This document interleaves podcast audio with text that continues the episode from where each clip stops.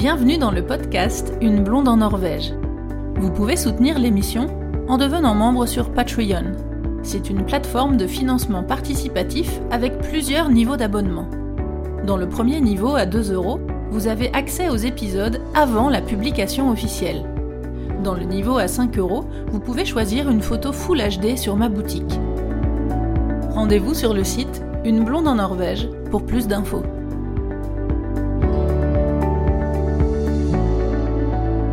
Le thème du jour, c'est la voiture. Avoir une voiture en Norvège, c'est un très gros budget. Ici, beaucoup de familles n'en ont qu'une seule, qu'ils partagent, et si on a besoin de se déplacer beaucoup, c'est un calcul à faire car les transports en commun coûtent aussi très cher.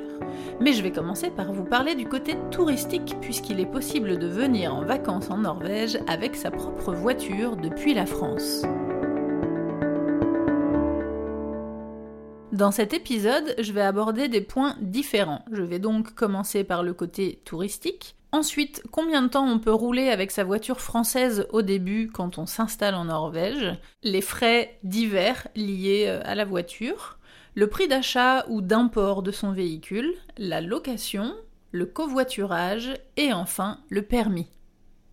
Commençons par le côté J'ai découvert qu'on pouvait venir en Norvège en voiture lorsque j'ai préparé mon déménagement, comme euh, je vous l'ai raconté dans l'épisode sur l'intégration euh, en Norvège. Et c'est vrai que je rentre euh, en France pour Noël en voiture tous les ans, enfin d'habitude. Cette année, je suis pas rentrée évidemment.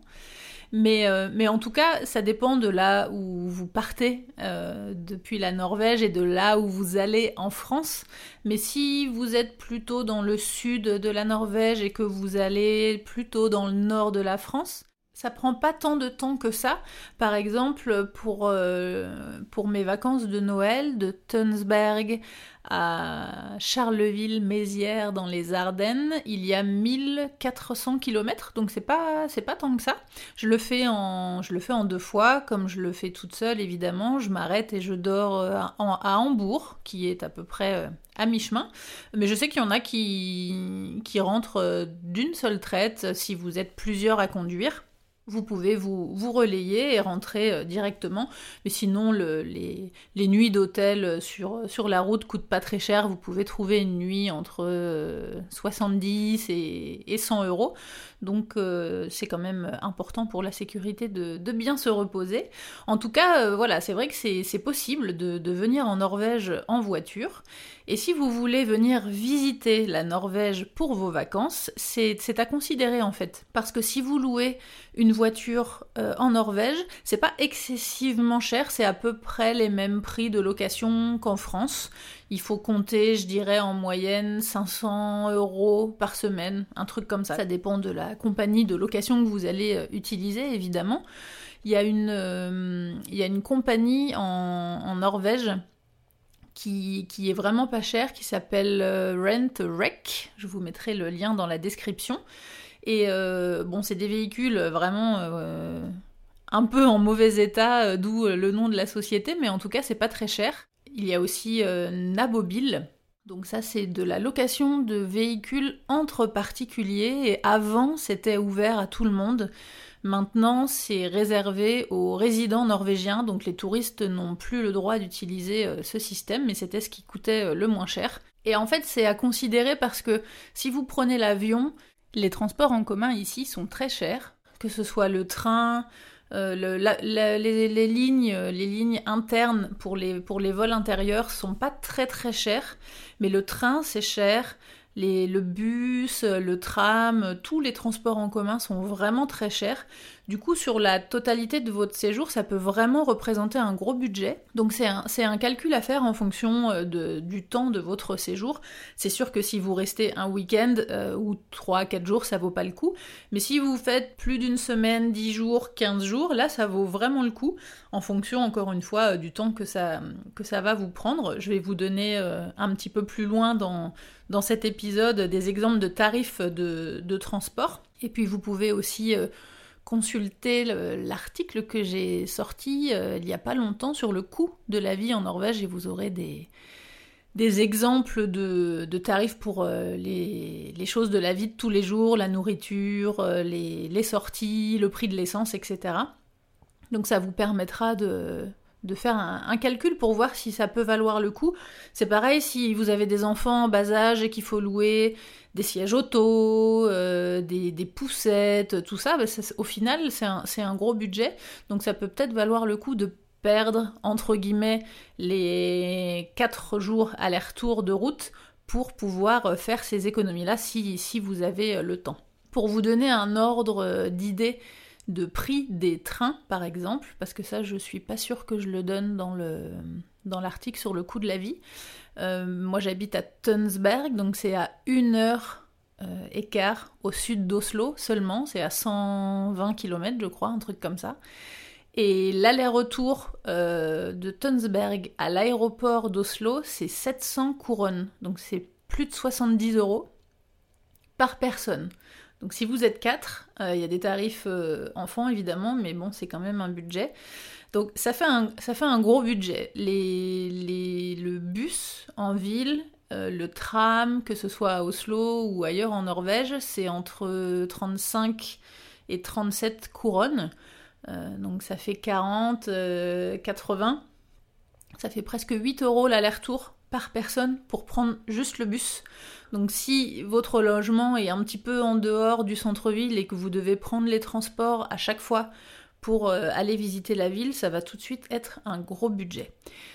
Et il y a aussi un point qu'il faut prendre en considération, c'est que c'est vrai qu'on ne se rend pas compte, mais en France, euh, il y a beaucoup de transports en commun de partout, même dans les campagnes, tout est plutôt pas mal desservi. En Norvège, c'est pas la même chose. Vous avez beaucoup de bus et de trams évidemment dans les villes, mais dès que vous voulez vous éloigner un petit peu, il y a des transports en commun pour aller à certains euh, spots un peu euh, touristiques, etc. Mais il n'y en a pas beaucoup. Il y a des bus quelquefois que une fois par heure ou une fois toutes les deux heures. Donc en fonction de ce que vous voulez faire, ça peut être vraiment embêtant parce que si vous attendez le bus, que vous allez à un endroit, que vous vous promenez, qu'il faut réattendre pour rentrer, il va vous falloir une journée complète pour aller visiter un lieu alors que si vous aviez eu une voiture et que vous vous étiez euh, promené euh, librement, vous auriez pu visiter peut-être plus de choses. Donc ça c'est un point aussi à prendre en considération en fonction de est-ce que vous allez aller en ville ou est-ce que vous allez visiter la Norvège, traverser les fjords, etc. Là, avoir euh, une voiture, c'est quand même indispensable. Une question qui revient souvent aussi, c'est combien de temps on peut rester euh, sur le territoire en Norvège avec sa voiture française. Alors c'est trois mois maximum, ce qui correspond au, visa touristique. Euh, je dis visa, il n'y a pas besoin de visa en fait, hein, avec sa, carte d'identité, euh, on n'a même pas besoin de passeport, hein. la Norvège fait partie de l'espace Schengen. Donc avec sa carte d'identité, ça suffit, on peut venir visiter la Norvège librement, et c'est donc trois mois maximum.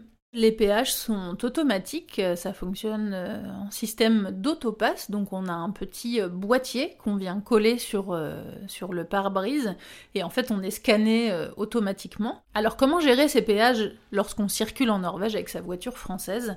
Je vous mettrai le lien dans la description. Il y a un site sur lequel il faut s'inscrire pour faire enregistrer le véhicule.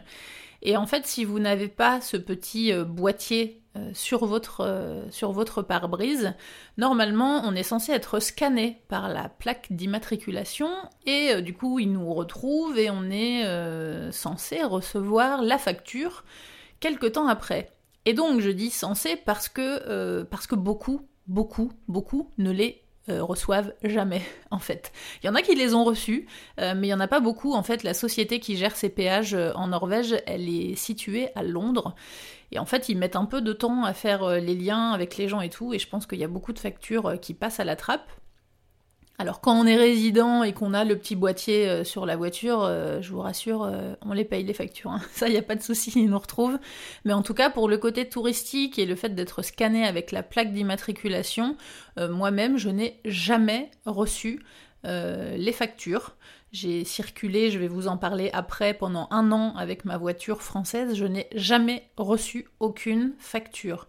Par contre, quand j'ai emménagé, j'avais déclaré le camion que j'avais utilisé pour le déménagement. Et là, pour le camion, j'avais reçu, euh, j'avais reçu les factures, mais jamais pour la voiture. Donc en tout cas, voilà, si vous voulez être en règle et pas stressé, il faut juste enregistrer euh, le véhicule. Et puis après, ce sera la surprise de savoir si vous, euh, si vous recevez les péages ou pas.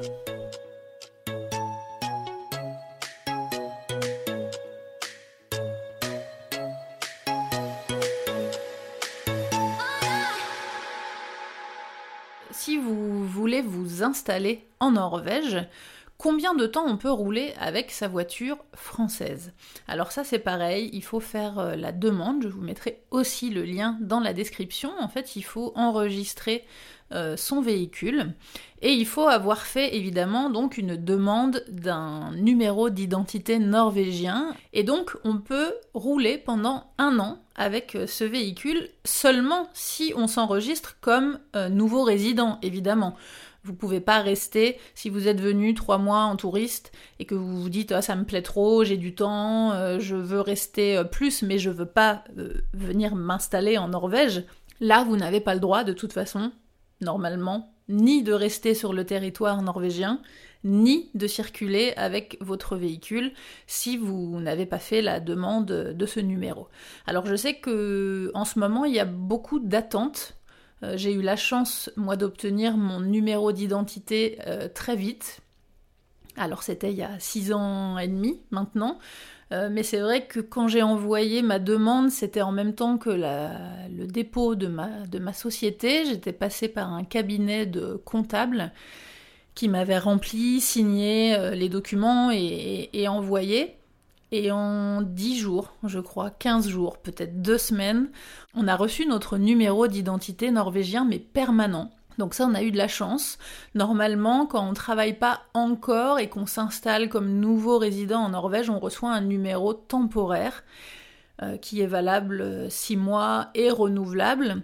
Euh, mais nous, comme on avait fait le dépôt de nos sociétés, je voilà, je sais pas pourquoi, mais on a reçu euh, directement, on a eu la chance de recevoir directement un numéro d'identité euh, norvégien permanent, mon compagnon et moi.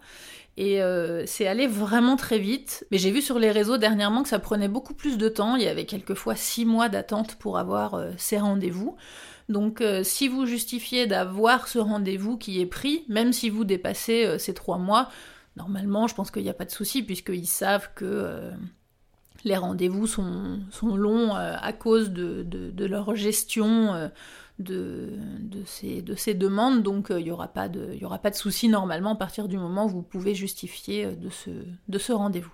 Alors je vais y revenir un petit peu, un petit peu après dans l'épisode, mais c'est vrai qu'avoir une voiture en Norvège, ça coûte vraiment très très cher. Donc en général, quand on arrive à la fin de la première année et qu'on commence à bon vraiment se demander qu'est-ce qu'on fait, est-ce qu'on reste en Norvège, etc. Comment on va faire pour le véhicule? Et quand on commence à se renseigner sur le coût de la voiture, en général ça fait un petit peu peur. Et euh, on essaye tous d'obtenir de, euh, des dérogations pour pouvoir utiliser notre véhicule un peu plus longtemps. Mais malheureusement, euh, c'est du cas par cas, ça marche pas pour tout le monde. Il existe effectivement des dérogations pour obtenir une, autorisation de circuler avec son véhicule pour une deuxième année. Ça marche pour, euh, par exemple, les travailleurs étrangers qui travaillent en partenariat avec des sociétés qui sont à l'étranger mais qui ont besoin de leur véhicule en Norvège, comme ceux qui travaillent dans le bâtiment, etc. D'ailleurs, vous verrez beaucoup de, voitures euh, étrangères polonaises, parce qu'il y a beaucoup de sociétés euh, polonaises qui travaillent euh, dans le bâtiment et du coup c'est des gens qui sont vraiment à cheval sur les deux pays, qui travaillent euh, la moitié de l'année par exemple en Norvège et puis qui rentrent euh, dans leur, pays le reste de l'année. Donc du coup ils ont besoin de leur véhicule. Et en fonction des, sociétés, etc., voilà, ils peuvent avoir des, des dérogations pour garder leur véhicule. Pour les étudiants aussi, je crois qu'il y a des dérogations euh, possibles. En tout cas, c'est vraiment au cas par cas. Il y a un lien que je vous mettrai dans la description euh, pour euh, faire la demande. Moi, j'avais tenté, j'avais essayé en justifiant à l'époque que j'avais besoin de faire des allers-retours pour mon travail en vidéo. Donc j'avais ma société norvégienne ici pour faire de la photo et de la vidéo et j'avais justifié que j'avais des projets en France des projets vidéo à aller filmer en France et que du coup j'avais besoin de mon véhicule pour me déplacer entre les deux pays. Mais ça a été, euh, ça a été refusé. Je crois qu'ils sont vraiment pas très, euh, pas très cool pour cette autorisation, donc il y a vraiment très peu de personnes qui arrivent à obtenir euh, la dérogation pour cette deuxième année. Pour ceux qui habitent déjà ici ou qui se sont déjà bien renseignés, vous savez qu'il y a beaucoup de lois à respecter. Il y a beaucoup de choses qui sont amendables. Et justement, l'utilisation de son véhicule plus de la première année euh, coûte environ 10 000 euros. Donc c'est pas pas une blague, c'est pas un chiffre euh, exorbitant comme ça juste pour euh, vous faire peur. J'en connais plusieurs qui ont eu cette amende euh, et, nous, on a changé notre véhicule euh, peu de temps après justement cette, euh, cette première année parce qu'on avait trop peur quoi. On s'est dit si jamais on se fait attraper et qu'on doit payer cette amende, comme, comme déjà tout est cher en Norvège et qu'au début en général on galère un petit peu financièrement, on s'est dit si jamais on se fait attraper, qu'on doit payer ça, c'est fini quoi. Le projet il tombe à l'eau, il faudra qu'on rentre parce que parce qu'on peut pas payer ces 10 000 euros. Donc euh, c'est toujours un petit euh, voilà un petit problème en général quand on arrive à la fin de cette première année.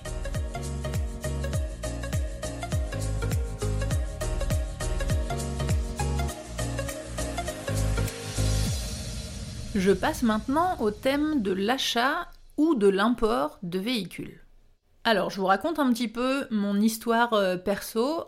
Je ne suis pas experte de tout euh, le thème sur les véhicules, mais j'ai acheté plusieurs voitures en Norvège, donc je vais pouvoir vous raconter un petit peu, euh, un petit peu comment ça se passe. Donc à la fin de ma première année, j'avais ma voiture, une Citroën C3, que j'aimais bien et que j'aurais voulu garder, donc je me suis renseignée pour la faire importer à savoir que la C3 que j'avais valait à peu près à l'époque en France dans les 13, 13 000, 14 000 euros, un truc comme ça. Et donc j'ai fait la demande euh, sur le site pour euh, l'importation, pour, euh, connaître le tarif. Et on me demandait 14 000 euros pour faire importer cette voiture. Donc ça me revenait à voilà, plus de 30 000 euros pour une Citroën C3. Donc évidemment, ça ne valait pas le coup. Donc j'ai ramené ma voiture en France, je l'ai revendue en France, je suis revenue en avion et j'ai racheté une voiture norvégienne ici après. Je ne connais personne qui a fait euh, importer sa voiture, mais je crois que ça vaut le coup que pour les voitures de collection ou pour les véhicules vraiment euh, luxe. Donc ce qu'il faut savoir, c'est que les prix des voitures euh, en Norvège sont beaucoup plus cher qu'en France. Pas pour tous les véhicules, mais en tout cas pour les véhicules diesel ou essence, euh, c'est vraiment, vraiment beaucoup plus cher. Euh, pour les voitures électriques, c'est à peu près le même prix. J'ai comparé sur, euh, sur quelques modèles, par exemple sur un modèle qui coûte dans les 30 000 euros en France. le modèle est à peu près à 300 000 couronnes ici, donc c'est à peu près les mêmes prix. Par contre, pour les voitures essence ou diesel, pour une C3 qui coûte 14 000 euros en France, en Norvège, elle coûte 230 000 couronnes, donc à peu près 23 000 euros neuve. Et ce qu'il faut savoir, euh, ça je l'ai découvert euh, cette année parce que j'avais euh, pensé à acheter une voiture neuve, donc j'étais allée voir chez des concessionnaires pour acheter une voiture neuve. Et je savais qu'il existait des frais de mise en circulation, tout comme en France, mais je ne connaissais pas le montant. Et ce qu'il faut savoir, c'est qu'une voiture neuve en Norvège, ça coûte 50 000 couronnes de plus, juste pour la mise en circulation, donc pour euh, la carte grise. En France, c'est entre 200 et 300 euros, je crois. Donc ici, c'est 5 000 euros quand même. Donc vous rajoutez 5 000 euros juste pour acheter une voiture neuve. Donc ce qui faisait la C3 à 30 000 euros à peu près. Une C3, c'est pas une grosse voiture, c'est pas une petite voiture, mais c'est pas une grosse voiture non plus. Donc si vous avez une famille euh, avec euh, des enfants, un chien, que vous voulez faire du ski par exemple, etc., il faut tout de suite des plus grosses voitures. Et là, on est plutôt dans les 40 000, 50 000 euros. Donc ce que beaucoup de gens font, euh, c'est d'acheter des voitures d'occasion, mais euh, pas très vieilles. Des voitures qui ont un an, par exemple, euh, ou de reprendre, comme j'ai fait cette année, un leasing de quelqu'un qui n'a pas acheté la voiture à la fin du leasing. C'est comme en France à peu près, hein, au bout de six mois d'utilisation environ, la voiture, elle perd un tiers de sa valeur, et si elle n'a pas beaucoup de kilomètres, qu'elle n'est pas accidentée, etc., ça peut vraiment être un très bon plan. Est-ce que c'est plus intéressant d'acheter une voiture essence ou diesel en Norvège? Euh, Souvent, les questions sont posées aussi par rapport au climat. Il euh, n'y a pas vraiment de, différence en fait. Euh, simplement, là la différence, c'est que en fait maintenant, il, ne se vend presque plus de modèles diesel. Moi, quand je suis allée pour acheter ma voiture il y a trois mois, il n'y en avait aucun. Il n'y avait aucun véhicule en diesel, tout était en essence, donc il y en a vraiment très très peu à la vente, euh, en occasion seulement, mais dans les véhicules neufs, il n'y en a plus du tout. Et même dans les véhicules d'occasion, c'est quand même très souvent des essences. Il y a des taxes euh, à venir sur les diesels en cas de pic de pollution dans les villes, notamment à Oslo.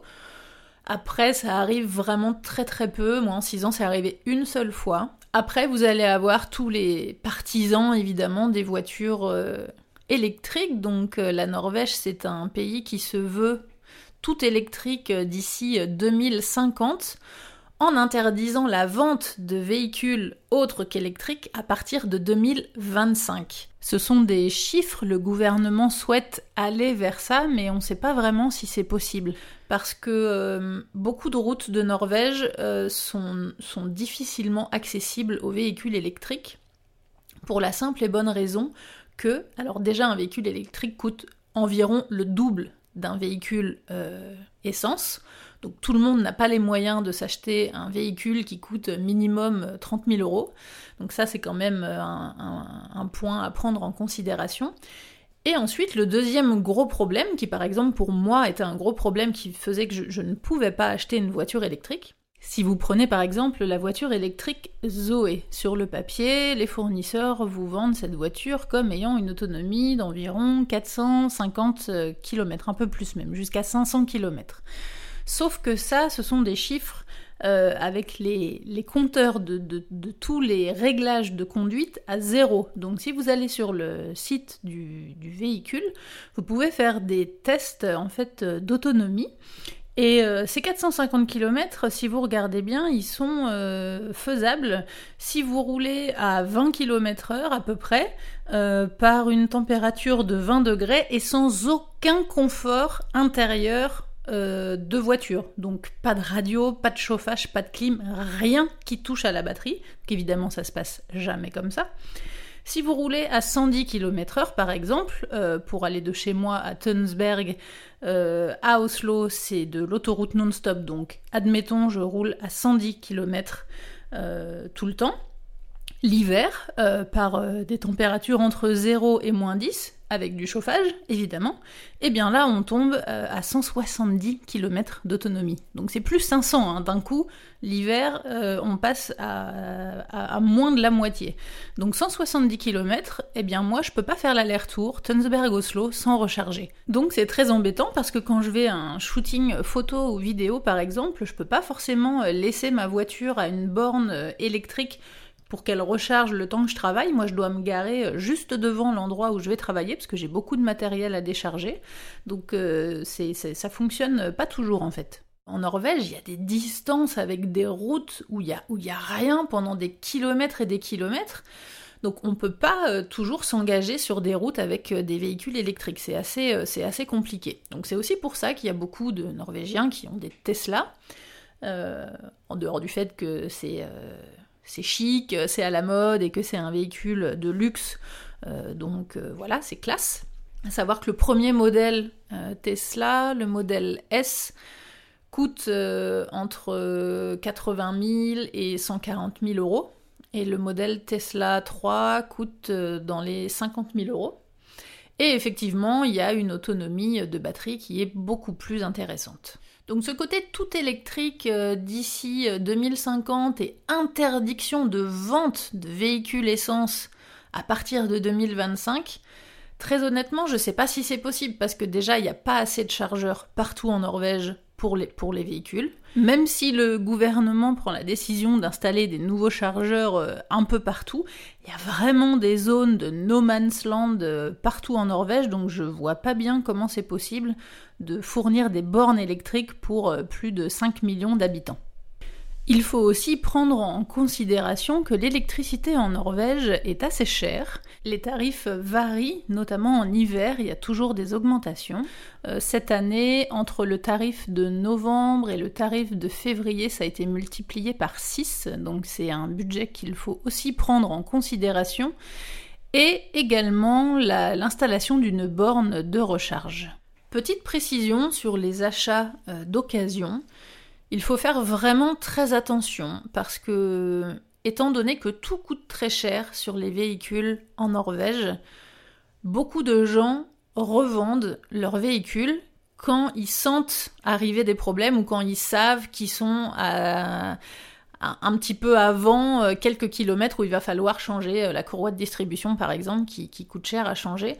Ou s'ils sentent que le véhicule il est un peu bizarre ou que voilà il va y avoir beaucoup de frais beaucoup de problèmes en général ils revendent. Donc euh, attention à ça j'ai deux amis qui ont acheté des voitures à des particuliers et qui se sont vraiment fait avoir. Bon, ils n'avaient pas mis très cher, hein. je crois qu'ils avaient mis 5000 ou 4000 ou 5000 euros. Et euh, ceci dit, pour 5000 euros, en France, vous pouvez avoir une, bonne petite voiture d'occasion. En Norvège, vous avez vraiment pas grand chose avec ça. Et eux, ils ont acheté une voiture à quelqu'un. Je crois qu'ils ont pu rouler trois mois avec et la voiture, elle a complètement lâché euh, à la fin.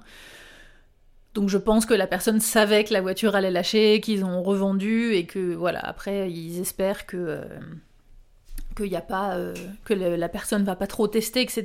Normalement, il y a des recours. Je crois qu'on peut pendant deux ans après l'achat euh, faire des recours, etc. Mais bon, c'est un peu ça, je, maîtrise pas trop le, sujet, mais en tout cas, je connais plusieurs personnes qui se sont vraiment fait avoir, qui ont acheté des voitures qui, qui ont vraiment rendu l'âme peu de temps après l'achat. Donc ça, faut faire attention.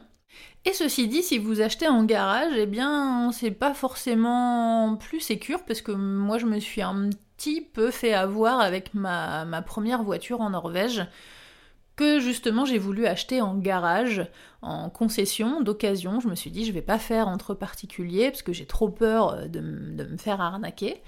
Donc j'ai acheté euh, une C3. Vous allez dire, elle est obsédée avec les C3, celle-là. Mais c'est une voiture qui me correspond bien parce que les C1 c'est trop petit, les C4 c'est trop grand. Et mon papa, euh, qui est à la retraite maintenant, était ingénieur euh, chez euh, PSA, donc ben, en fait j'ai pas le droit d'acheter autre chose que du Citroën quoi. Ben, voilà, c'est. c'est voilà, un petit peu la petite blague, mais non, mais j'aime bien. En plus, les C3 sont cool. donc, je cherchais une C3 en garage et en fait, elle était garantie encore euh, deux ans après l'achat. En Norvège, les véhicules sont garantis pendant cinq ans. Ce qui n'est pas le cas pour tous les véhicules en France. Je sais que certaines garanties s'arrêtent au bout de trois ans. En Norvège, c'est 5 ans, et en fait, on a eu des problèmes avec la voiture euh, dès le début, quoi. On a eu plein de petits trucs à faire, et du coup, là, on s'est rendu compte des frais euh, que coûte une voiture, et c'est donc le prochain thème que je vais aborder.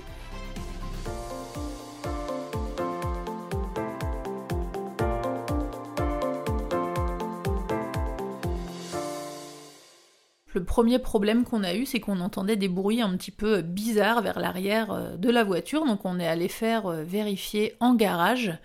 Et en fait, il y avait euh, le pot qui était légèrement dessoudé. Enfin, c'était vraiment rien de grave. Fallait juste faire un, petit point de soudure, nous a-t-on dit.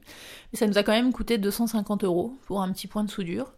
Donc, bon, c'est vrai que là, on s'est dit, d'accord, ok, ça promet. Puisque je suis dans les, dans les anecdotes de garage, je vous raconte euh, la suite pour vous donner aussi un, ordre d'idée. C'est que, euh, arrivé un moment, il a fallu changer les plaquettes euh, et les disques de frein de la voiture. Donc moi, j'y connais absolument rien. Et justement, quand on a fait ressouder ce, pot, le, le, garagiste a vu que les plaquettes et les disques étaient usés. Donc en fait, il nous a fait une une offre en nous disant euh, si vous venez faire réparer chez nous euh, avant euh, deux mois, vous avez une réduction et donc avec, avec une facture avec un devis. moi je connaissais absolument pas les tarifs donc j'ai appelé mon papa et je lui ai demandé. Et quand je lui ai annoncé les prix, il n'y a pas cru. Je lui ai dit Papa, c'est normal si le monsieur au garage il me demande 500 euros pour changer deux plaquettes de frein. et là, du coup, mon père, il s'est mis à crier. Il m'a dit Mais non, mais n'importe quoi, c'est pas du tout ces tarifs-là. Euh, reviens avec ta voiture à Noël et moi, je vais te les changer, les plaquettes. Et effectivement, euh, mon père l'a fait lui-même et je crois qu'avec l'achat des plaquettes et des disques, j'ai dû en avoir pour 150 euh, ou 200 euros maximum. Donc voilà, 500 euros, c'était vraiment très très très cher. Puisqu'on est dans les petits détails techniques, je voulais vous donner quelques conseils concernant le fait d'avoir un véhicule et d'être dans un pays où il fait froid.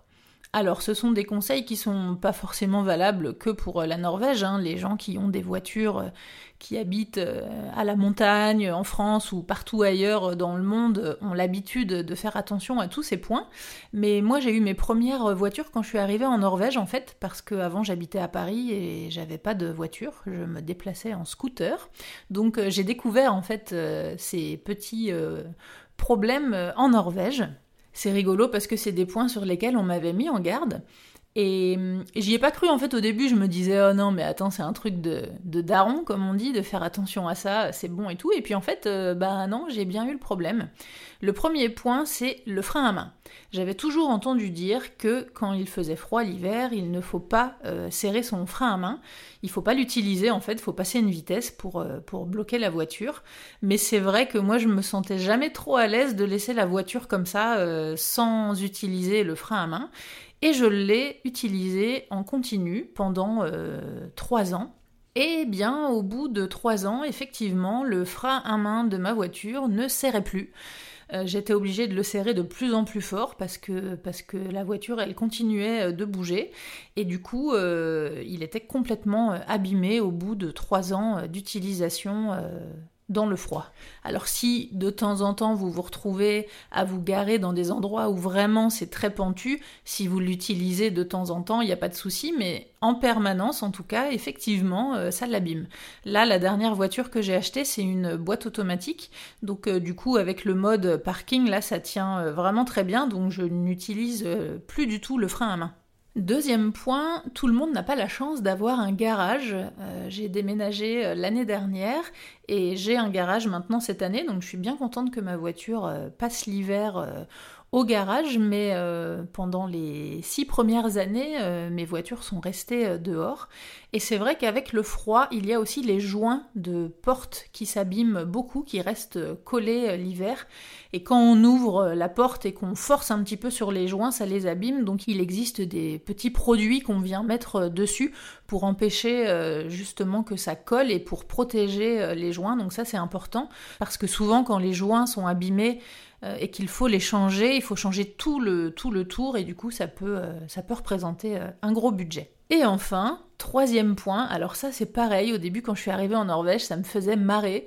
À chaque fois que je voyais des gens faire ça, je me disais oh là là, regarde le daron, il a mis ses essuie-glaces en l'air.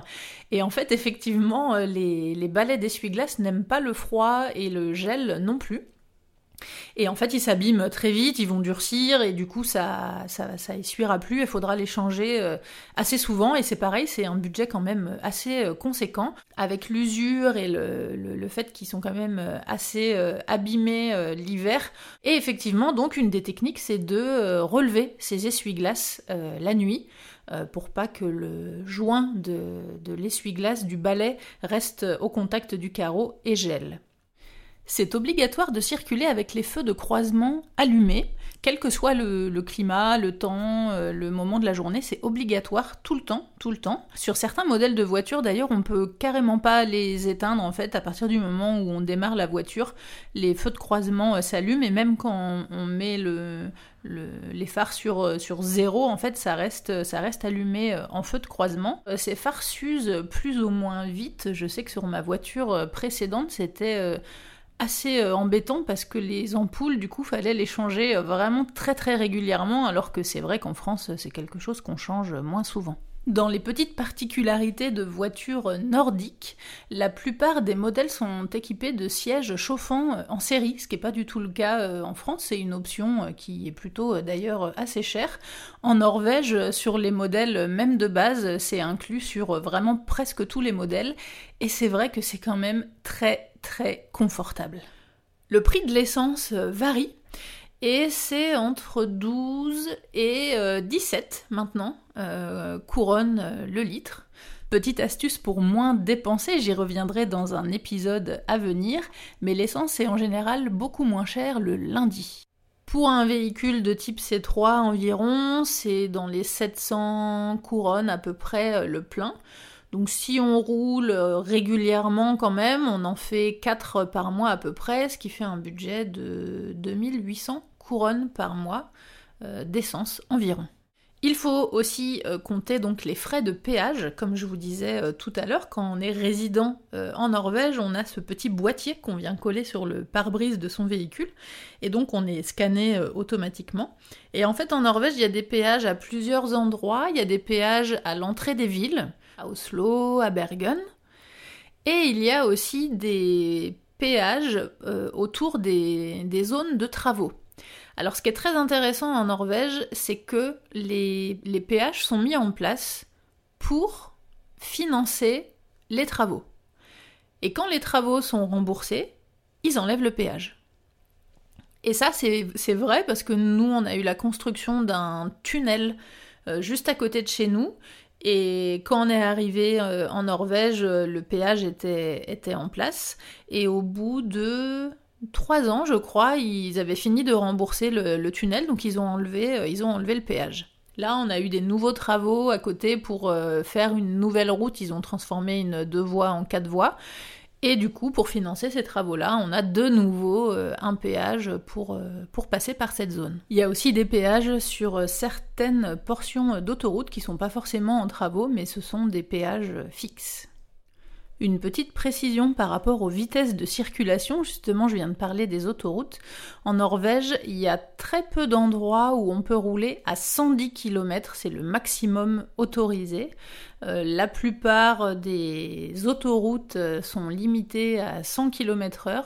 Il y a des petites portions où il y a 110, mais euh, c'est pas partout. Il y avait eu un sujet sur NRCO il y a pas longtemps où justement ils voulaient tester certaines portions à 130 km et ça a fait un peu scandale, ça a fait jaser de partout. Donc ils ont testé sur certaines portions, mais ça n'a pas été testé longtemps. Là, je l'ai pas revu, donc à mon avis, ça ne va pas être validé. Ensuite, le tarif des assurances. Alors pour une Tourisque, euh, encore une fois, hein, pour un véhicule équivalent à une C3, euh, c'est dans les 600 couronnes par mois. Pensez à demander un justificatif de vos bonus à votre assurance euh, en France, parce qu'ils sont valables ici. Moi j'avais un justificatif en plus en français, je crois. J'étais à la MAF en France et ils n'avaient pas, pas voulu euh, m'envoyer un courrier en anglais, donc ils m'avaient envoyé le courrier en français. Mais comme il y avait le terme bonus avec le chiffre, etc., euh, c'est passé ici, ils l'ont accepté, ils ont, euh, ils ont compris le, document. Et j'étais. Donc j'avais fait la conduite accompagnée, j'ai jamais eu d'accident, et du coup j'étais à 50% de bonus et ça a été validé ici. Donc je paye 600 euh, couronnes par mois avec euh, ces 50% de bonus. Alors c'est hyper pratique, hein. tout se fait en ligne, euh, par mail, il n'y a même pas besoin de se présenter là-bas, on envoie juste la photocopie de la carte grise, notre document d'identité, etc. Et on reçoit l'offre avec, avec le tarif pour l'assurance, donc c'est vraiment, c'est vraiment très rapide. Il, existe des comparateurs hein, aussi d'assurance euh, véhicule. Et il faut rajouter aussi dans ces frais d'assurance, en Norvège, il y a des frais de route. Euh, on est obligé de les payer, on n'y échappe pas, on ne peut pas ne, pas les payer. Et ces frais de route sont inclus justement dans les, dans les assurances.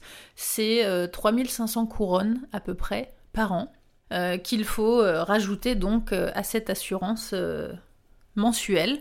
Donc euh, en fonction de vos véhicules, c'est euh, entre 800 et, et, 1000 couronnes par mois pour l'assurance et les frais de route.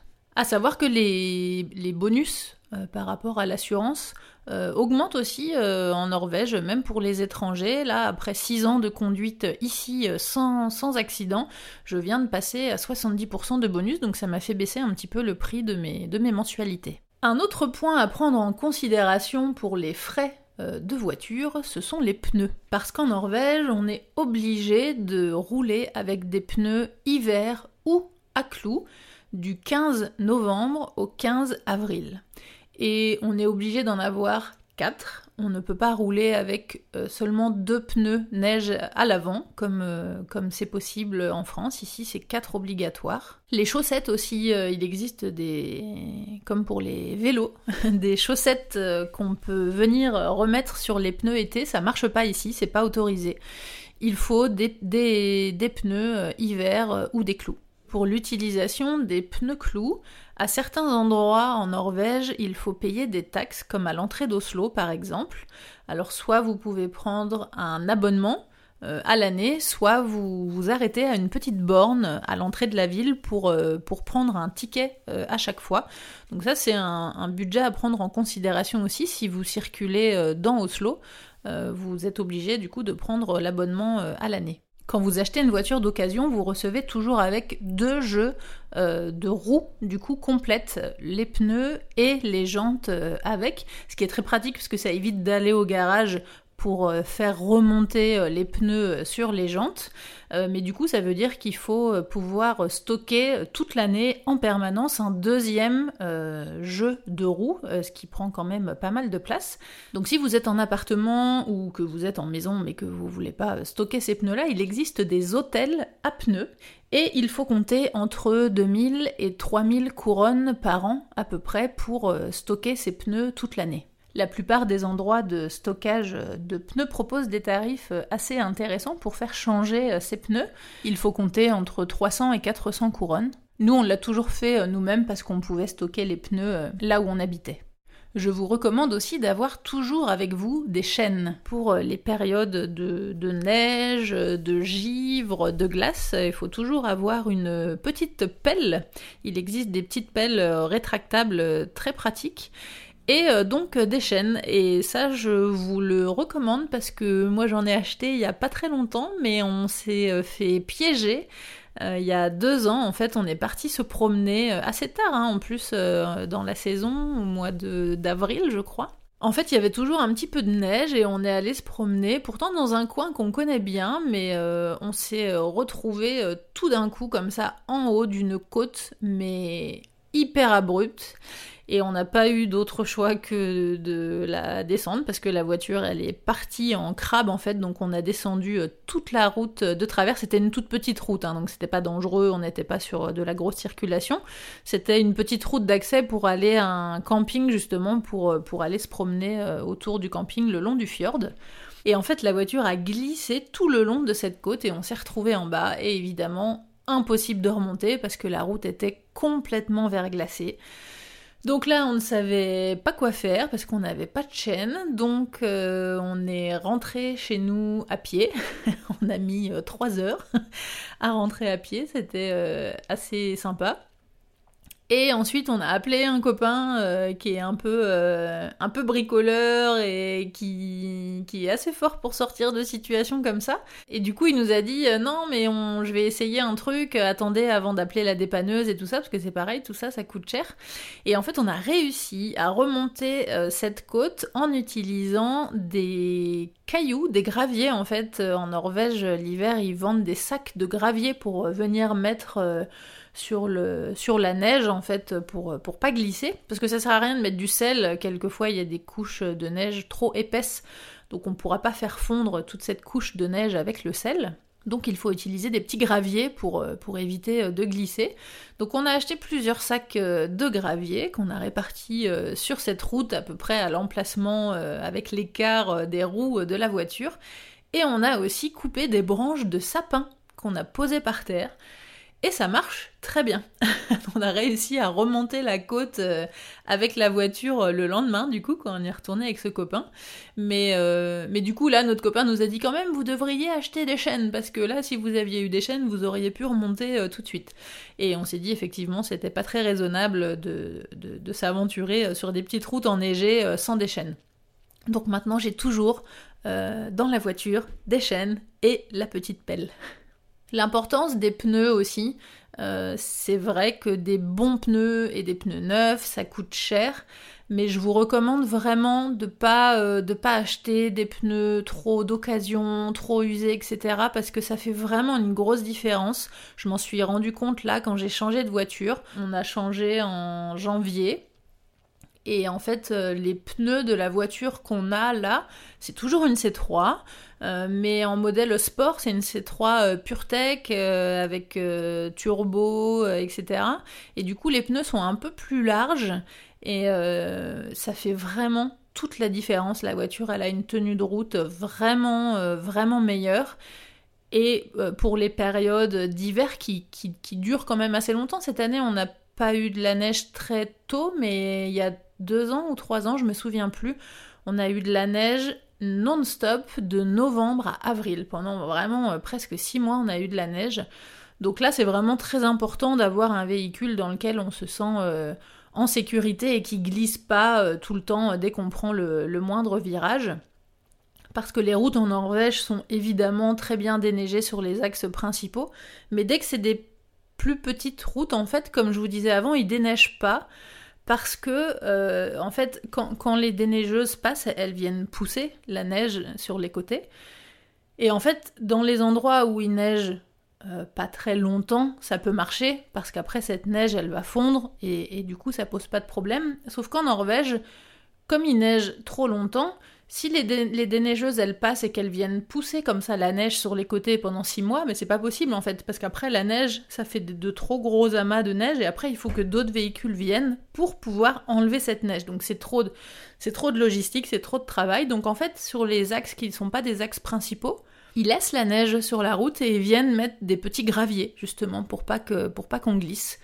Et, euh, d'ailleurs, euh, au printemps, ça, voilà, ça donne lieu à des routes vraiment très euh, sale parce qu'il y a du coup tous ces, tous ces graviers qui restent, euh, qui restent sur la route quand la neige a fondu.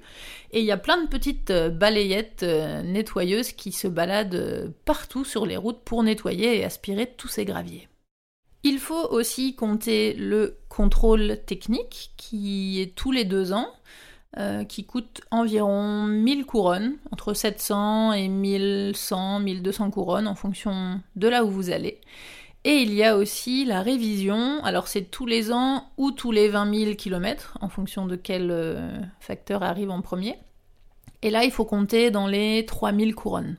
Il faut compter aussi le crédit pour la voiture, à savoir que si vous arrivez en Norvège et que vous travaillez depuis euh, peu de temps ou que vous ne travaillez pas encore, vous n'aurez certainement pas un prêt à la banque en fait pour obtenir votre voiture, donc euh, vous serez obligé euh, de l'acheter avec euh, vos économies. Donc ça c'est vraiment un budget à prévoir.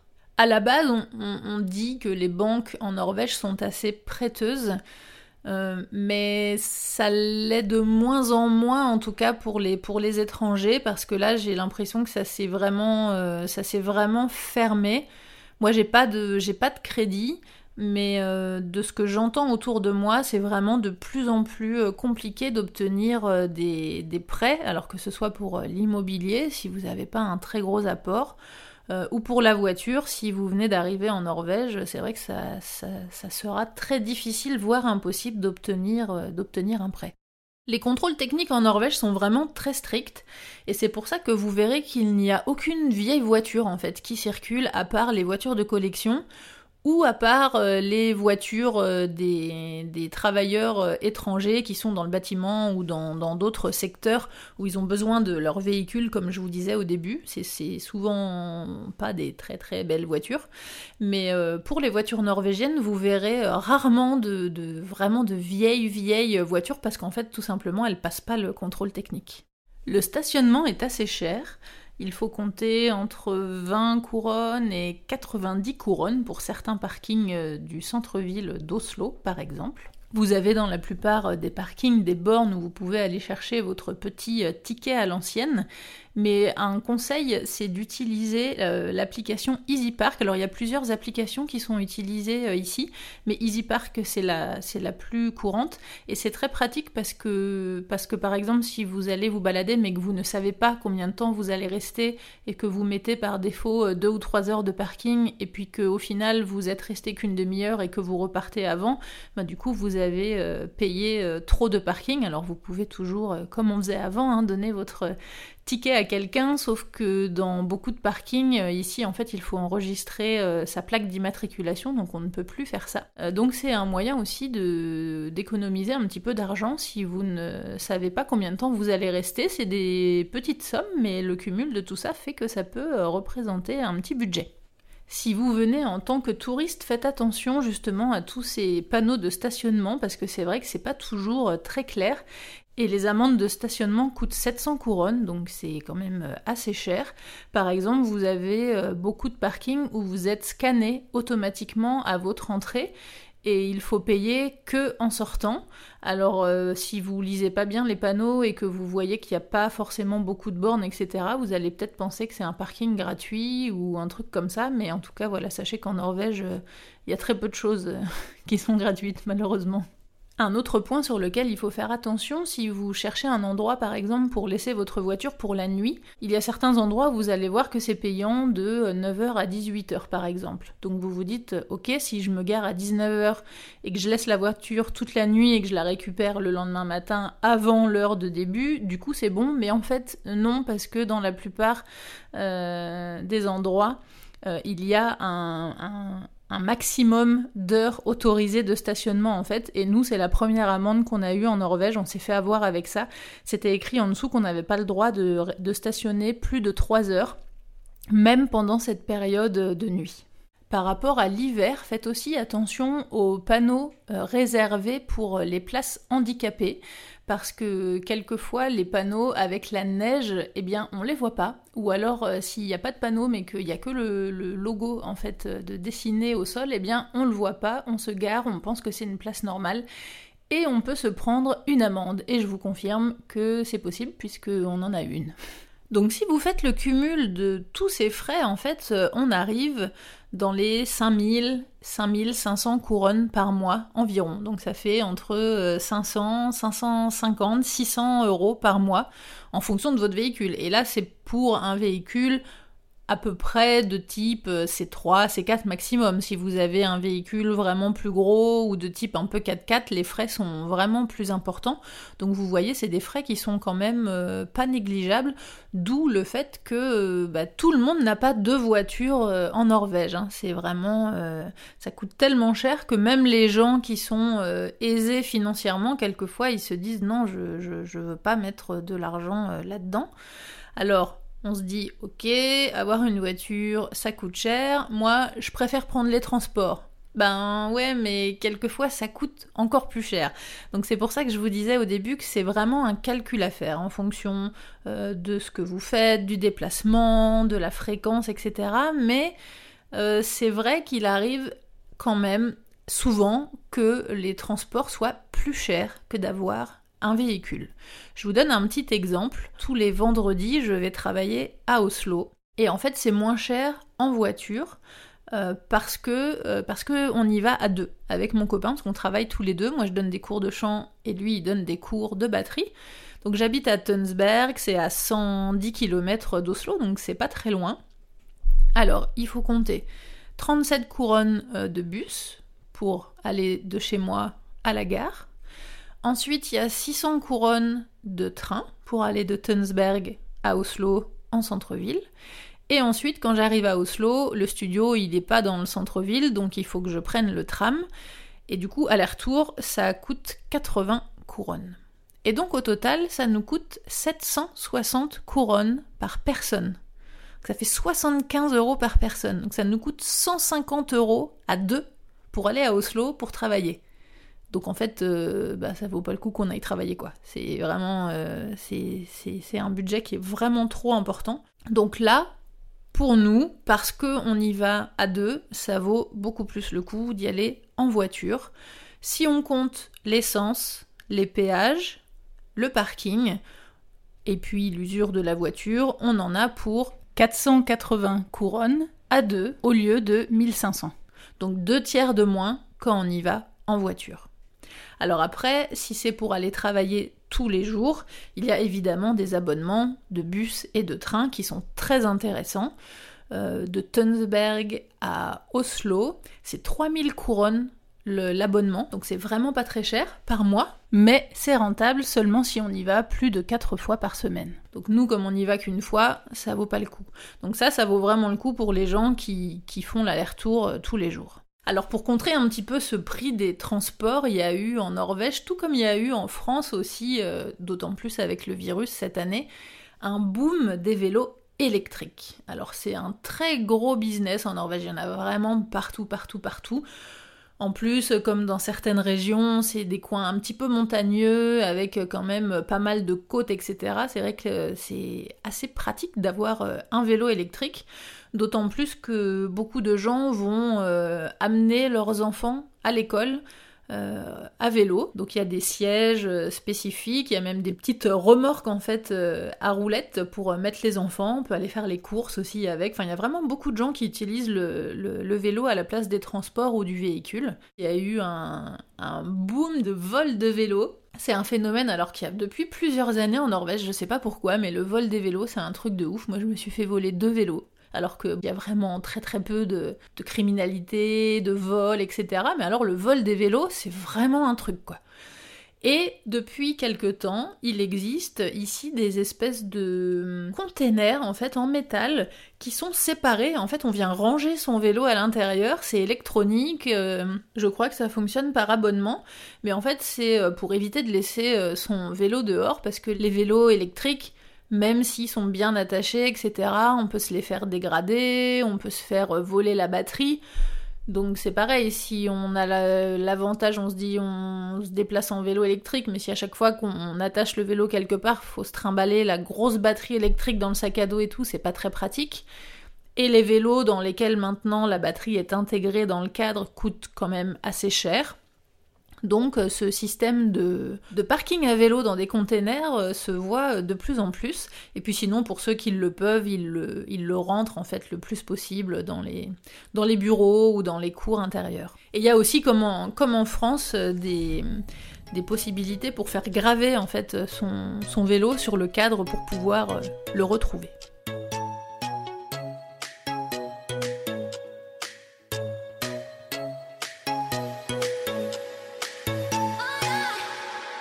Passons maintenant au permis. Beaucoup se demandent si on peut circuler en Norvège avec son permis français, d'autant plus que euh, certains, tout comme moi, ont encore ce vieux permis euh, français rose à volet qui est valable, hein, qui, fonctionne, mais c'est vrai que c'est un petit peu ridicule, surtout que en plus j'ai comme j'ai fait la conduite accompagnée à 16 ans, euh, sur la photo j'ai 16 ans. Donc c'est c'est drôle. Et quand j'ai acheté ma, voiture euh, il y a deux mois, là, quand le vendeur m'a demandé mon permis pour aller faire euh, la copie, au moment où je lui ai donné, je lui ai dit bon, vous rigolez pas. Hein. Et il me dit bah non, pourquoi? Et quand il a vu le truc, il il n'a pas pu s'empêcher. Il a éclaté de rire, pas pour ma photo spécialement, mais pour juste le, papier en fait. Parce qu'en Norvège, les, permis, c'est des, petites, euh, comme des cartes, comme des cartes de crédit en fait. Donc, à savoir que le permis français est euh, valable en Norvège. Le seul truc à vérifier, c'est qu'il faut que vous ayez sur la couverture de votre permis les petites étoiles euh, européennes. Alors ça, c'est un truc que j'ai découvert euh, l'année dernière, enfin il y a deux ans, quand mes parents sont venus me rendre visite. J'ai vu le le permis de mes parents. En fait, on a comparé avec le mien. Et moi, sur le mien, effectivement, sur la première face, j'ai les étoiles européennes dessus. Et mes parents ne l'ont pas. Donc on a cherché sur internet, on a regardé, effectivement, normalement pour les permis qui ne l'ont pas, ça veut dire que ce sont des permis qui logiquement ne sont pas valables à l'international Donc je sais pas si c'est vraiment, euh, si on se fait contrôler ici qu'un permis comme ça, je sais pas si c'est vraiment amendable, ça je ne saurais pas vous dire. En tout cas, c'est un point euh, à vérifier et si vous avez les étoiles dessus, il n'y aura pas de, y de souci. Moi, je me suis déjà fait contrôler, alors pas souvent, hein, en 6 ans et demi, je me suis fait contrôler deux fois. Et j'ai montré euh, mon permis euh, rose à volet à chaque fois et il n'y a pas eu de soucis, ça les a fait sourire, mais c'est tout. Si vous restez en Norvège de façon permanente, vous pouvez faire échanger votre permis français contre un permis norvégien. Alors le seul intérêt, c'est le côté pratique, parce que votre permis français euh, fonctionne très bien, il y a vraiment pas d'autre raison euh, pour euh, changer euh, ce permis, c'est que c'est en format de, carte de crédit et que vous aurez dessus votre numéro d'identité. Et du coup, ça vous sert de, justificatif de papier d'identité en fait. Parce qu'en Norvège, il y, a un petit problème avec les cartes d'identité françaises qui, qui devraient être valables pour tout, hein, normalement. Encore une fois, on fait partie de l'espace Schengen. Donc les cartes d'identité françaises sont reconnues et font office de papier d'identité. Donc ça c'est vrai pour tous les touristes, hein. si vous venez en tant que touriste, il n'y a aucun souci, votre carte d'identité fonctionnera partout. Mais si vous vous installez en Norvège, ça peut poser des petits, soucis comme euh, par exemple à la poste pour retirer un colis. Normalement, ils sont censés accepter la carte d'identité. C'est un, document d'identité officiel et valide, sauf que bah, il y en a beaucoup qui ne le prennent pas en fait. Donc après, vous pouvez rentrer dans un débat avec la personne, de lui dire si vous êtes obligé, machin. Enfin bon, si vous voulez pas euh, que ça dure des heures et voilà, vous présentez direct votre passeport et c'est bon. Mais pour ceux qui n'ont pas de passeport, ça peut poser euh, des, petits, problèmes comme ça pour euh, retirer des colis par exemple. Quand vous obtenez votre numéro d'identité euh, norvégien, que ce soit un numéro temporaire définitif, vous allez avoir une feuille, un papier euh, A4, qui euh, justifie donc ce numéro. Donc ça, c'est un papier qu'il faut, qu'il faut avoir toujours sur soi, parce que par exemple, pour moi qui n'ai pas de permis norvégien, ce petit papier A4, c'est le, c'est le, c'est ma seule preuve en fait de, de numéro d'identité. Si je l'avais pas sur moi, avec mon nom et ma, mon passeport, il me recherche dans les dossiers, il voit que je suis enregistré avec un numéro, normalement il n'y a pas de souci. Mais en tout cas, ça m'est arrivé plusieurs fois de devoir justifier de mon, de mon numéro d'identité. Du coup, j'ai présenté ce papier. Alors que si vous avez un permis norvégien avec ce numéro d'identité dessus, bah du coup ça vous évite d'avoir ce papier-là. Le deuxième intérêt quand même pratique, c'est qu'il existe euh, ce nouveau permis de conduire norvégien en format numérique dématérialisé. Donc il y a des applications et du coup vous pouvez l'avoir toujours avec vous sur votre téléphone et ça vous évite d'avoir le permis physique dans vos papiers. Si jamais vous perdez votre euh, permis français en Norvège, Apparemment, c'est assez compliqué pour en obtenir un nouveau, parce que du coup, c'est un échange entre l'ambassade et la France pour euh, refaire un nouveau document, etc. Mais j'ai cru comprendre sur certaines discussions de forum que c'était assez compliqué. Alors que si vous avez un permis euh, norvégien, euh, du coup, voilà, vous vous assurez d'avoir ce permis valide et ce permis norvégien est évidemment aussi international et valide en France. quand vous rentrez en France en vacances, si vous vous faites contrôler avec ce permis norvégien, ça fonctionne.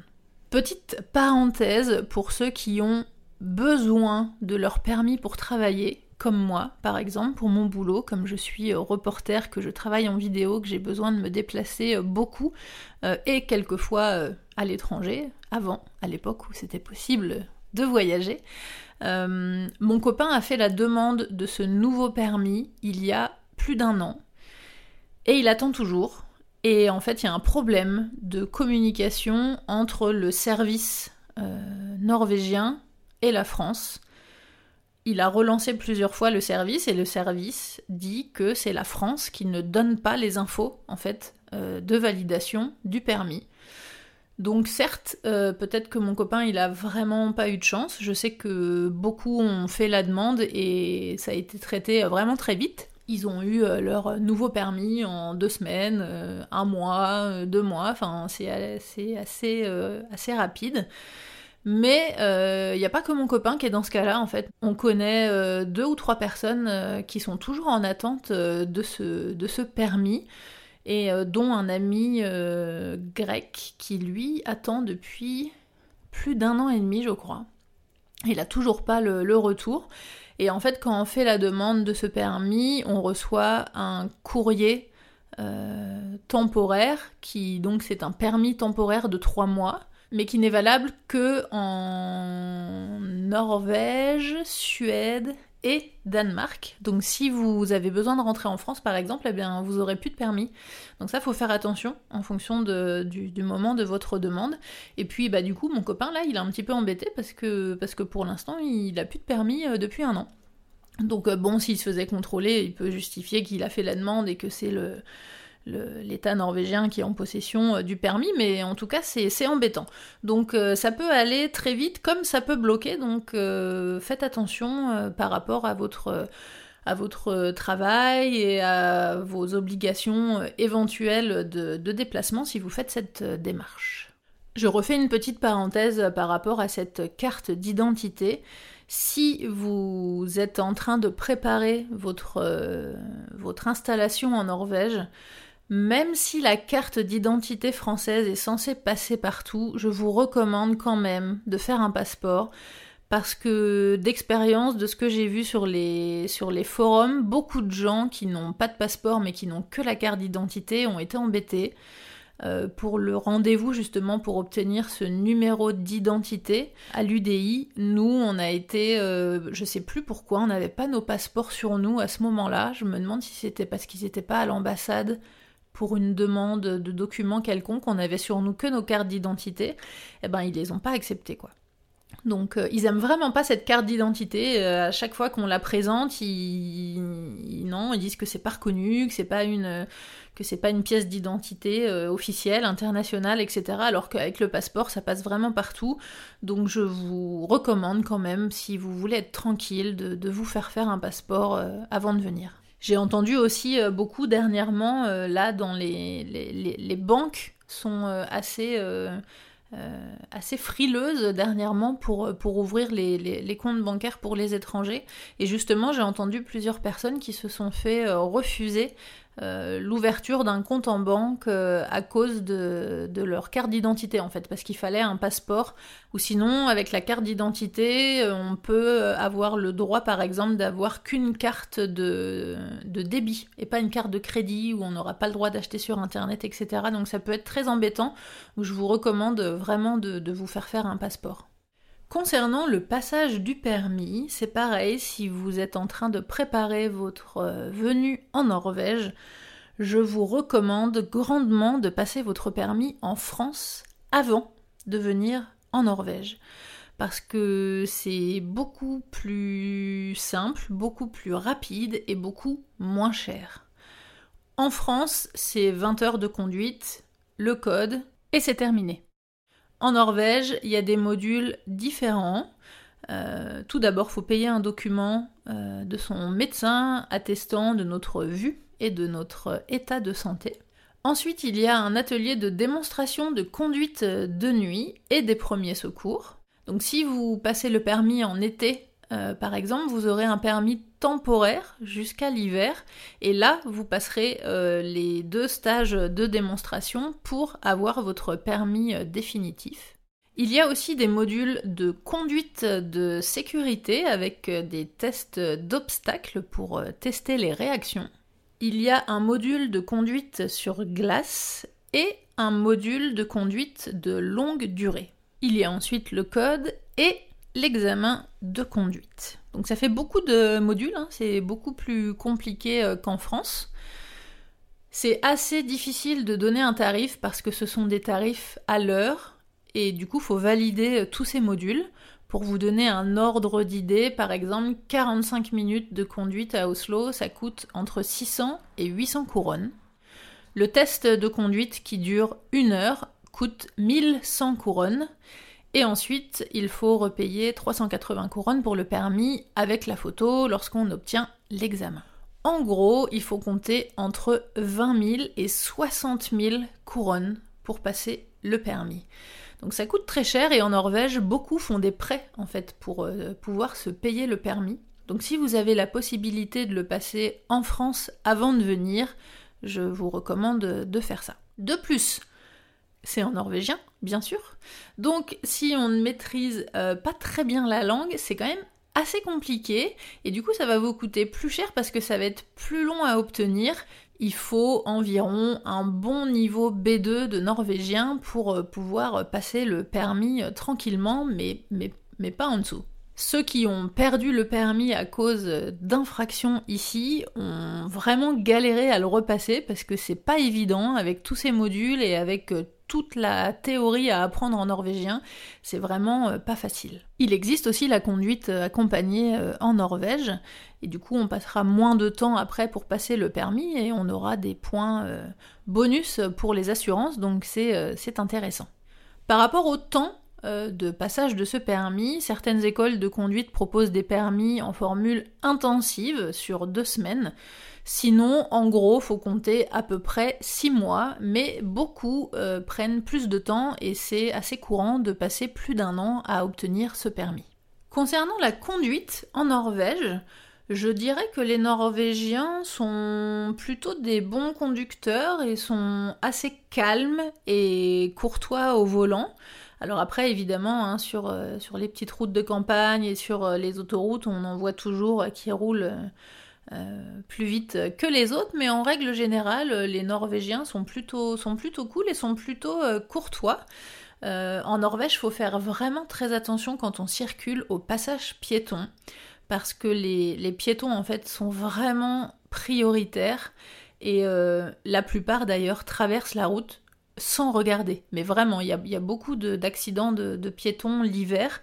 C'est pour ça qu'on demande à tout le monde de, porter des réflexes, des petites bandes réfléchissantes ou, des gilets jaunes. En fait, beaucoup ont, des gilets jaunes pour circuler. Parce qu'il y a beaucoup d'endroits en Norvège à la campagne où il n'y a pas de trottoir. Donc on doit circuler sur la route. Donc c'est vraiment dangereux euh, l'hiver quand les journées sont courtes et qu'à 15h30 il fait nuit noire. C'est vraiment très dangereux.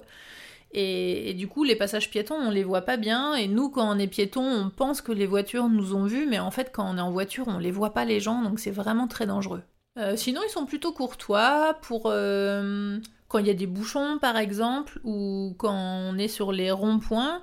Euh, tout le monde se laisse passer, un sur deux. Quand il y a des rétrécissements de voies, c'est assez, c'est assez respecté en général. Les gens sont, sont plutôt cool. Mais puisqu'on parle de ronds-points, euh, c'est pas leur fort aux Norvégiens. Hein. Les... Ouais, je sais pas, il y, a un truc qui prennent pas bien. Le fait de mettre le clignotant à gauche euh, quand on va faire le tour du rond-point ou quand on va à plus de deux euh, sorties par rapport à là où on est, ou de se mettre à droite quand on sort à la sortie numéro 1 ou numéro 2, ils ont du mal. Hein. Et puis les clignotants connaissent pas trop dans les ronds-points. C'est un peu compliqué. Donc faut faire attention parce que si on, s'engage, euh, enfin, il y a vraiment beaucoup d'accidents euh, sur les ronds-points et les priorités à droite aussi. Ils ont un petit peu de mal avec ça. Pourtant, c'est les mêmes euh, lois hein, qu'en France. Il y a les mêmes panneaux, il y a les mêmes règles de circulation et la priorité à droite existe aussi en Norvège, mais j'ai l'impression que beaucoup ne savent pas ce que c'est. Il y a beaucoup de vélos aussi, comme je vous disais, et il y a des pistes cyclables vraiment beaucoup d'endroits. Mais c'est vrai que les vélos, du coup, ils vont plus vite et du coup, quand ils passent sur ces fameux passages piétons, même si on est censé normalement descendre du vélo pour marcher sur le passage piéton, il y en a quand même beaucoup qui passent sur les passages piétons à vélo et qui restent sur leur vélo.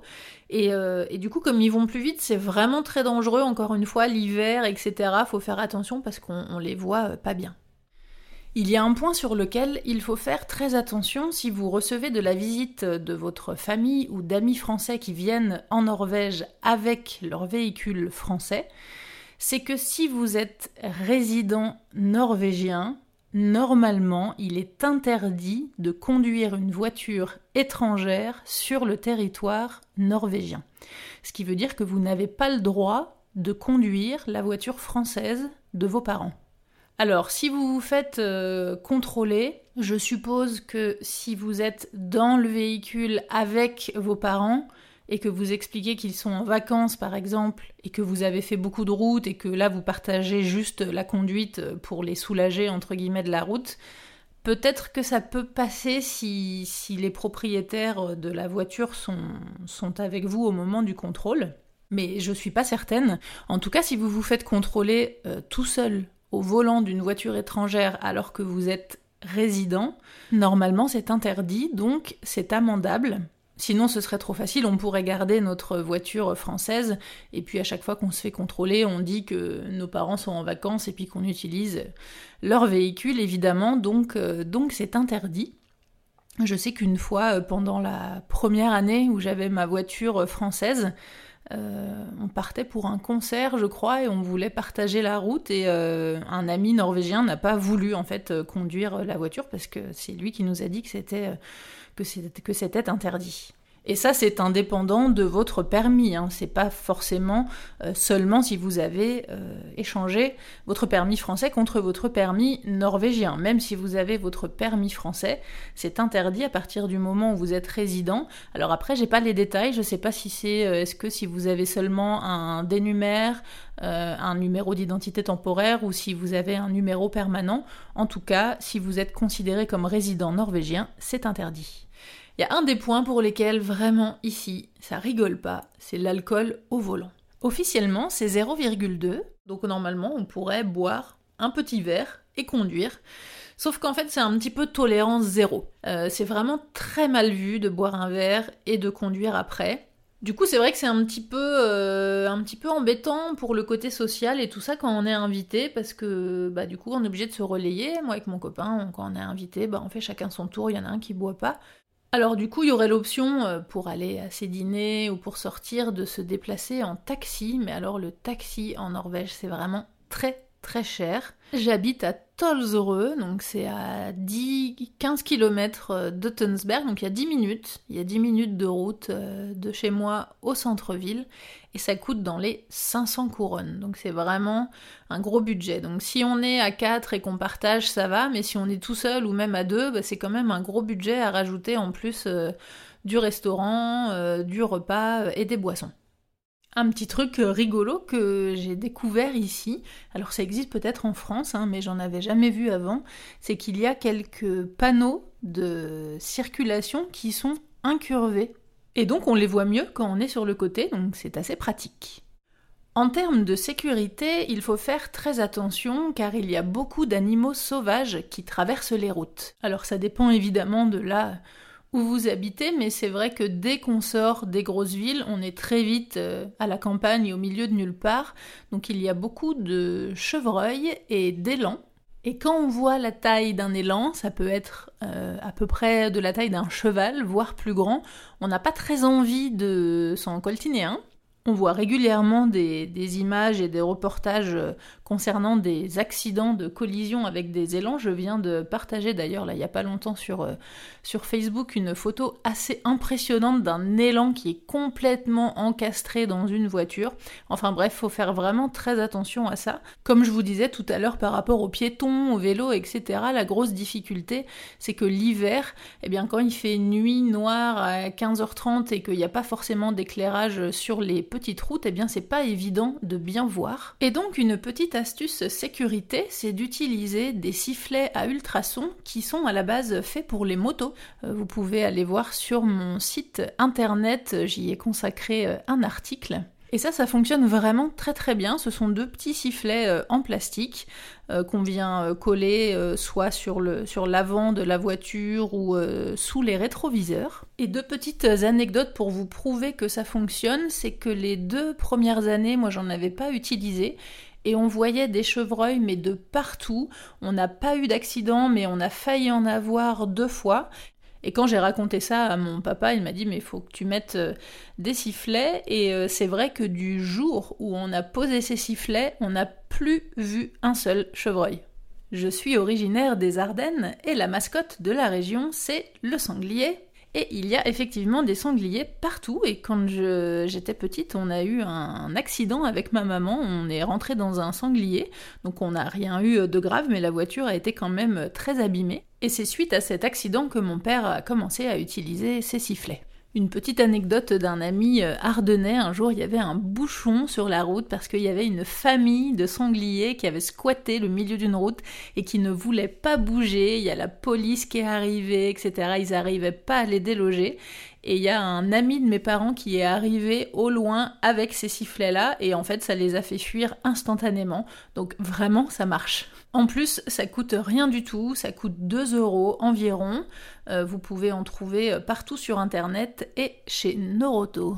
Si vous savez pas à quoi ça ressemble et que vous avez du mal à trouver, je vous mets le lien dans la description de l'article que j'ai écrit à ce sujet. Concernant le covoiturage, c'est pas très très euh, répandu en Norvège. Il y a un site qui s'appelle Samvai, je vous mettrai le lien en description. Mais si vous faites des recherches euh, de parcours, vous trouverez euh, très très peu de choses. En fait, c'est vraiment très très peu utilisé. Il y a du covoiturage pour les gens qui se connaissent en fait en privé, s'il y a deux amis qui travaillent dans la même euh, boîte et qui habitent pas loin euh, l'un de l'autre, ils vont venir euh, se chercher, etc. Les gens essayent quand même de faire du covoiturage le plus possible. Mais faire du covoiturage en passant par un site pour essayer de trouver des parcours pour, pour monter avec des gens qu'on ne connaît pas, etc., c'est pas, très, pas très utilisé ici. Donc voilà, vous l'aurez compris, avoir une voiture en Norvège, c'est un petit luxe, ça coûte euh, assez cher, mais on ne peut pas toujours euh, s'en passer, donc il faut euh, l'inclure dans notre budget et faire en fonction et faire les comparatifs avec les transports en commun pour voir ce qui vous correspond le mieux. Je vous invite à aller consulter mon article sur le coût de la vie en Norvège et je vous donnerai des petites euh, astuces dans un prochain épisode pour moins dépenser. Retrouvez les épisodes sur toutes les applications de podcast et en format vidéo sur YouTube. N'hésitez pas à mettre des petites étoiles pour noter le podcast et à partager les épisodes. Merci à Louise et Pierre qui soutiennent le podcast sur Patreon. À bientôt!